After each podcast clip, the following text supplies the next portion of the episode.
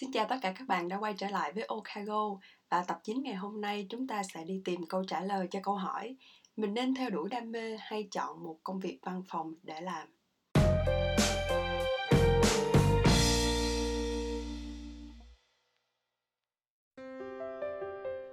Câu hỏi này tưởng chừng rất đơn giản nhưng thực sự rất khó để tìm được câu trả lời chính xác vì nếu bản thân các bạn không biết là các bạn đang muốn gì và các bạn đang thích gì, thì rất khó để mà đưa ra một cái quyết định đúng đắn ngay từ ban đầu.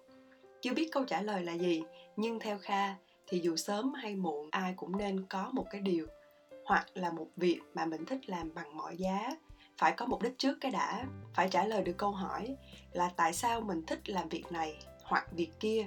Còn lại, mình sẽ từng bước lập kế hoạch cụ thể để đạt được điều mà mình đang mong muốn à, trở lại với mục tiêu ngày hôm nay để tìm câu trả lời cho việc nên chọn cái nào thì đúng hơn. Trước hết chúng ta hãy giải quyết từng ý nhỏ như sau. Thứ nhất đam mê là gì?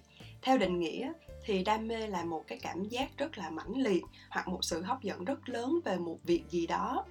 Có ai ở đây có thể trả lời giúp mình biết được đam mê của các bạn là gì không? Thực sự không ai sinh ra có thể tự nhiên biết được ngay là mình thích làm cái gì cả sau một thời gian tìm tòi, khám phá bản thân hoặc là được định hướng, thì may ra các bạn sẽ biết được là mình thiên về lĩnh vực nào, mình giỏi cái gì và mình nên theo đuổi cái gì. Vì vậy, nếu các bạn hỏi mình có nên đi theo đam mê hay không, thì mình xin trả lời, mình mong các bạn cân nhắc trước khi bắt đầu. Vì sao? Có một vài bạn khẳng định rất chắc chắn là bạn ấy thích cái này, nhưng sau một thời gian, có thể là một hoặc hai năm ít hơn nữa là một hoặc hai tháng, thậm chí có bạn chỉ khoảng một hoặc hai ngày, các bạn đã thấy chán nản rồi. Vì sao? Vì cái mà các bạn gọi là đam mê có thể chưa đủ để các bạn vượt qua hết những khó khăn, thử thách, hoặc chỉ đơn giản là sự lười biếng của bản thân mình mà thôi. Thứ hai, có nên chọn một công việc văn phòng hay không? So với việc theo đuổi một đam mê nào đó, chọn một công việc văn phòng trước hết là ít rủi ro hơn vì các bạn sẽ có lương hàng tháng, ít nhất là các bạn có thể đủ tiền để trang trải cho cuộc sống. Đủ tiền để thuê nhà, đủ tiền ăn ba bữa, thêm các bữa phụ và thêm nhu cầu giải trí của bản thân nữa. Nếu có thể thì mình tích lũy, dành dụm thêm, có thể đi du lịch đâu đó sau mỗi 3 tháng để biết được thêm trải nghiệm cho bản thân. Làm gì thì làm, phải có trải nghiệm. Vì trải nghiệm có thể giúp các bạn phát triển được bản thân, chứ đừng bó hẹp mình trong một khuôn khổ nào cả đừng bó hẹp mình ở một nơi nào đó, ở một suy nghĩ nào đó và luôn luôn cho là mình đúng. Nhưng điều làm cho các bạn đang có xu hướng không thích làm công việc văn phòng là vì các bạn suy nghĩ, làm việc ở công sở, các bạn sẽ không thoải mái được giờ giấc, không được tự do thể hiện bản thân mình. 8 tiếng mỗi ngày làm cho các bạn thấy chán trường có những bạn chưa kịp bắt đầu bất cứ một công việc nào, đã nghĩ đến việc là mình phải làm được quản lý mình phải kiếm được thật nhiều tiền. Nếu không thì sẽ không tương xứng với khả năng của mình. Rồi khi đi vào một tổ chức, họ có quy tắc riêng, có văn hóa riêng, và mình thì chưa có kịp hòa nhập được. Mình đã vội chán nản và nghĩ đến việc là mình không được trọng dụng. Sau đó thì mình sinh ra việc chán nản, rồi mình xin nghỉ việc. Có khá là nhiều bạn hiểu nhầm rằng, một khi mình đã làm việc văn phòng, đồng nghĩa với việc là mình sẽ không theo đuổi được đam mê của mình nữa, và các bạn bắt buộc phải chọn một trong hai nhưng có hai điểm sau các bạn cần lưu ý. Thứ nhất là các bạn hoàn toàn có thể chọn được cái mà mình thích từ công việc văn phòng.